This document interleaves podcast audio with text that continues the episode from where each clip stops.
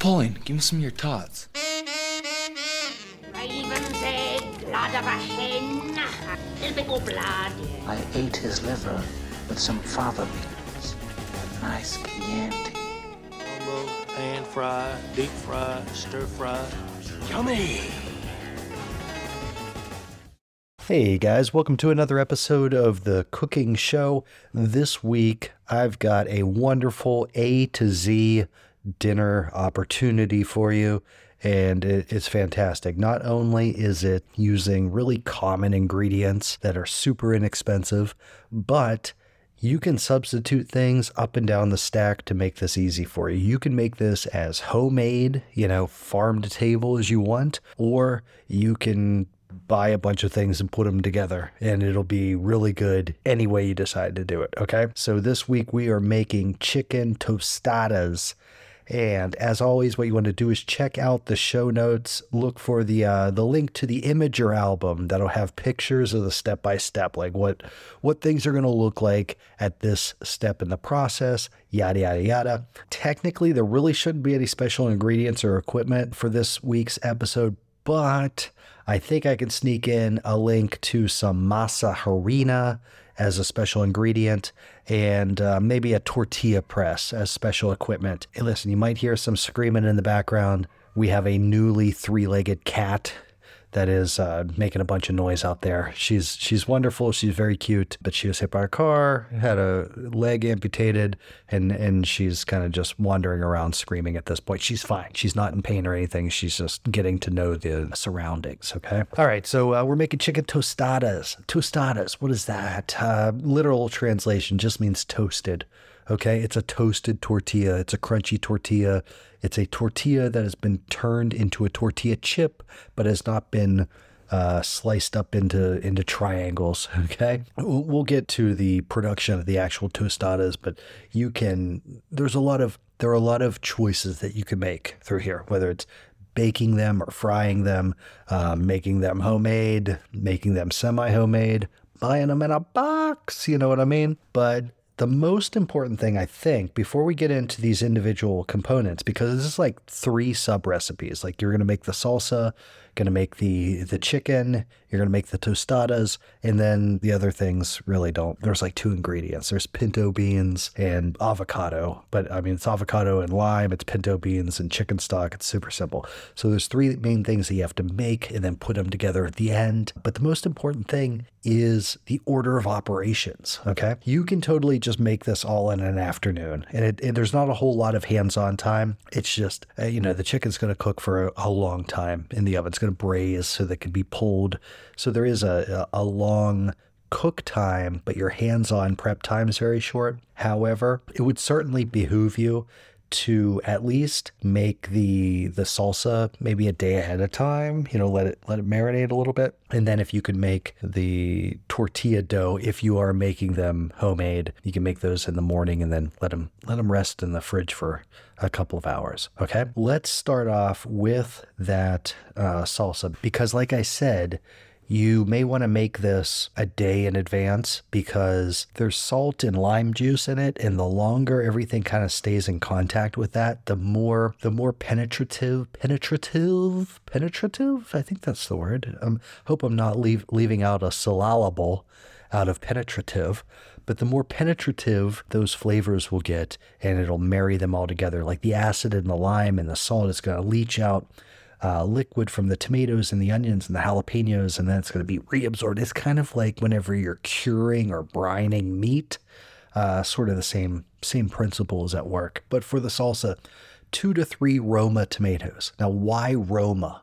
Roma are very closely, they might even be categorized as a, a quote unquote paste tomato, like your Amish paste or your San Mar- Mar- Marzanos. They are relatively light on the pulp, which makes them great for making salsa that isn't just all, you know, the pulpy seeds. All right, so two to three Roma tomatoes, and you're want to slice those up and dice them as small as you can get, you know, quarter inch cubes more or less would be really nice. One quarter of a white onion. Why a white onion? Uh, high contrast. you know, the white onion with the red tomatoes and the green cilantro, it just looks fantastic. Looks better than a yellow onion. Certainly looks better than a red onion. I don't know. A quarter of a white onion, similarly diced. Two jalapenos that you're going to remove the seeds and the pith and then dice those up as well. I mean, you're basically just making a a relish of quarter to eighth inch cubes of vegetables, right? Uh, I'm saying four cloves of garlic. I used a whole head of garlic, but our garlic is really small.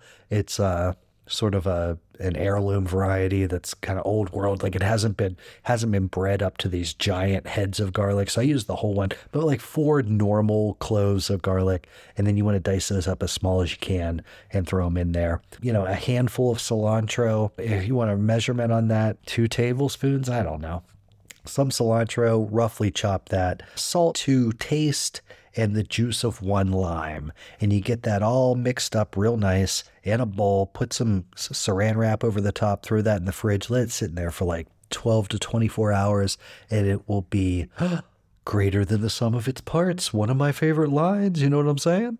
So that's your salsa. So that's done. Okay. Next up, we want to prep our chicken and get it cooking. What we're going to do is essentially braise the chicken. We're going to use, um, I or at least I used a enameled cast iron Dutch oven.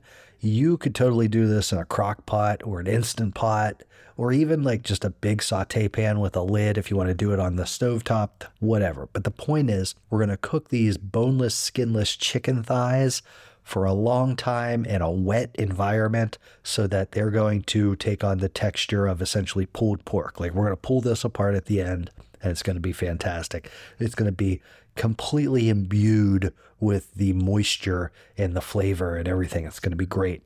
The reason I'm choosing boneless, skinless chicken thighs is that they hold up to the braising pretty well. Like even though they're skinless, there there should be a little bit of subcutaneous fat adhered to the chicken thighs and the fact that they're boneless that just makes it easier, you know what I mean? If you wanted to, you could throw a whole chicken into a crock pot and just let it braise and break down and, and pull that. I mean, whatever you want to do is your prerogative, but I'm trying to keep this kind of a low bill of goods. So we're using relatively cheap uh, chicken thighs. Two cups plus or minus. I mean, a cup, cup and a half, two cups of chicken stock or bone broth would be even better. The reason for the, that bone broth is better than stock or broth is that there's a lot more of the collagen dissolved in in the liquid with the with the bone broth. And what that'll do is that'll add kind of like a, a silky mouth feel and just a richer, more protein dense uh, product on the back end. So we get that in there. Uh, one jalapeno, again, seeded and pith removed. And you don't have to chop this up into, or you don't have to dice this into as small pieces. You can just sort of like slice it into, it's almost like if you were to chiffonade a jalapeno, but you, you're not going to fold it up and cut it. But anyway, just little, little strips of jalapeno, salt, pepper, granulated garlic. Listen, if you are still using garlic powder, cut it out check out check out granulated garlic. It's so much easier to pour. It doesn't clump. Uh, there won't be anti-clumping agents, like they're not going to be hiding cellulose in it so that it doesn't like compress into a brick or a bouillon cube of garlic. Granulated garlic is a revelation. Check it out. Chili powder, ground cumin. Now, listen, I understand that most chili powder mixes are going to have garlic and cumin in them often, maybe not always, but many times they will. Ah, but punch it up with a little extra ground cumin. Eh, yeah, cumin, not humid, cumin, and then some olive oil. And now, what I'm doing, because I'm doing this in the Dutch oven, pour a little olive oil in the bottom there, get it heated up like on medium high to high. Like you don't want it smoking, but you want it hot enough that when you put the chicken in there, it's going to sizzle and get those uh, chicken thighs in there in a single layer. You can pack them together. This isn't a thing where we're going to be browning it and then braising it afterwards. We just basically by by searing it when it goes in, it, it kind of cauterizes the proteins and prevents too much of it from sticking, even though this is going to be a very wet environment. It won't stick anyway. So get those in there, uh, season it liberally with salt, pepper, garlic, chili powder, cumin, and toss your jalapenos on the top. Pour your chicken stock in there and put the lid on it. Move it into the oven at 300 degrees and just let that run for like four hours. Okay. All the juices from the chicken are going to intermarry with the chicken stock or the bone broth. The uh, the aromatic flavors of the chili pepper and the cumin are going to really get uh, worked into that that broth that is formed, and then that's going to run in and amongst all of the muscle fibers, and it's going to be it's going to be fantastic. You're going to love it. Once you get that in the oven, you have like four hours to play with here. Okay, where you don't really have to do anything. So we're going to make homemade tostadas. Now, this, whenever I say that there's a lot of substitutions you can make, you can substitute you know, some fresh salsa in place of the salsa that we're making here. Highly recommend check out Brochacho's salsa, Washington PA's own Brochacho's salsa. It's really good. Uh, the fresh salsa off the chain if you don't want to make your own there. Now, for making tostadas, technically what you want to use is masa harina, which is like a white corn flour. However, the corn is treated with lime water, which is an alkaline solution that sort of pre breaks down the husks, which gives the resulting flour a, a much more delicate, floury texture as opposed to the grainier texture of cornmeal. However, you might not be able to find it in every grocery store. I went to two grocery stores down here in Waynesburg, Pennsylvania. I couldn't find no masa harina. So I got this white corn flour and you can you can definitely use white corn flour in place of the masa but it will be a little grainier, a little grittier, and also the flavor will be different because the flavor changes in the lime water bath. However, because we're toasting these tortillas, uh, making tostadas, that will mitigate the change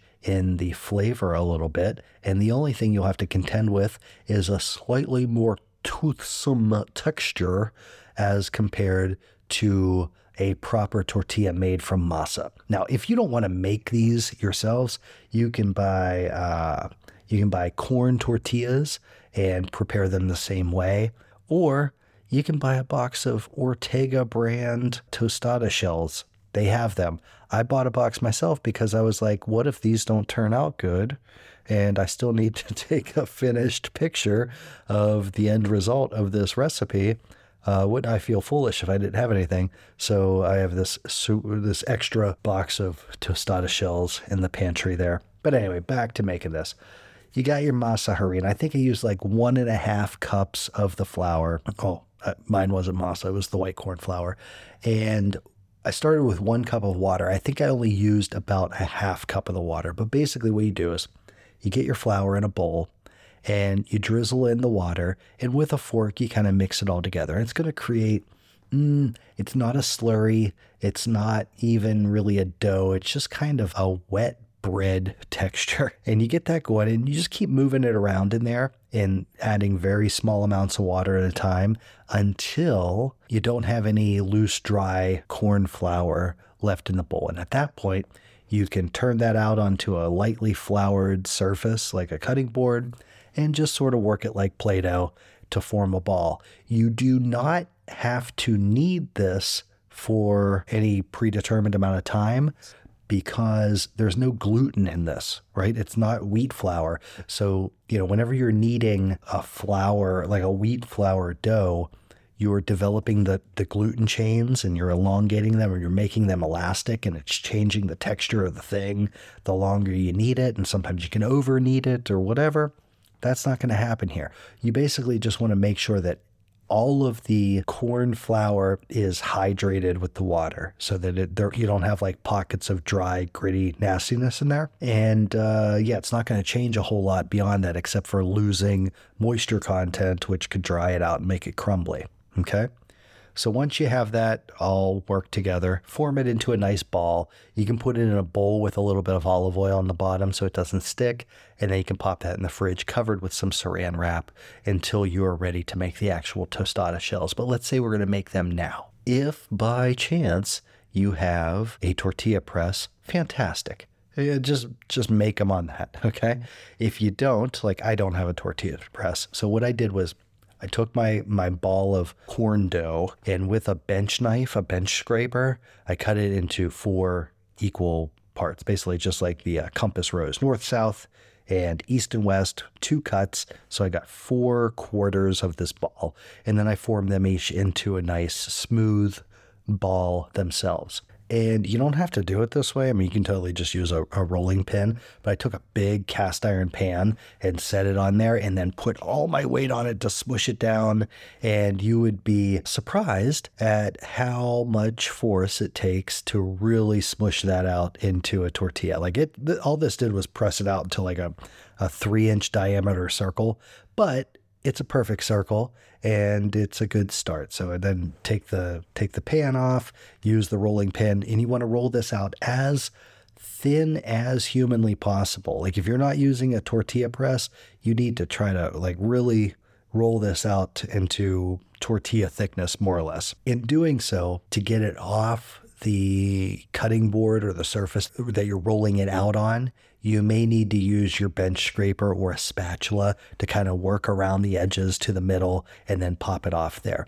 And then I just transferred those onto a parchment paper lined baking sheet while my oven preheated to 400 degrees. I did two of them in the oven on the baking sheet and then I fried two of them so that I had like two different textures and flavors or whatever. And they both worked out, worked it great. So I made four of those uh, tostada shells, two of them baked in the oven. When you're doing them in the oven, five minutes at 400 degrees, and then very gently flip them and then let them go for another 10 to 12 minutes, and they should start browning up and be very crispy at that point. If you want to fry them on the stove top, uh, I used that big cast iron pan with some avocado oil in the bottom and brought that up to like you, heat it up to like 350 375 and then very gently lay one of your tostada you know or i guess it's not a tostada until after after it's toasted one of your tortillas in there. Let it let it cook for two or three minutes on one side and then very gently flip it um, and then you go back and forth every two or three minutes until you, they are as evenly golden brown as possible you may get a couple little voids and, and air bubbles there as if you were making pita or nan bread like last week. Don't worry about that. You can deflate them, you can poke a hole in it, do whatever you want to do. Um, but get those nice and crispy. And then you know, you take them out of there, you put them on a paper towel to drain so that they're not all greasy, and then you can put them in the oven with the other ones just to keep them warm until it's time to assemble this. Okay. So those are like the three components that you really need to make your salsa, your chicken, the tostadas. Like I said, you could you could substitute, you know, a, a commercial salsa for for this salsa. The chicken, you really don't want to make a substitute there. Just make your own chicken. This is super simple. The tostadas, you can either make them from the dough like I just described, or you can use corn tortillas and either fry them or bake them until they're crunchy and delicious, or you can buy them in a box.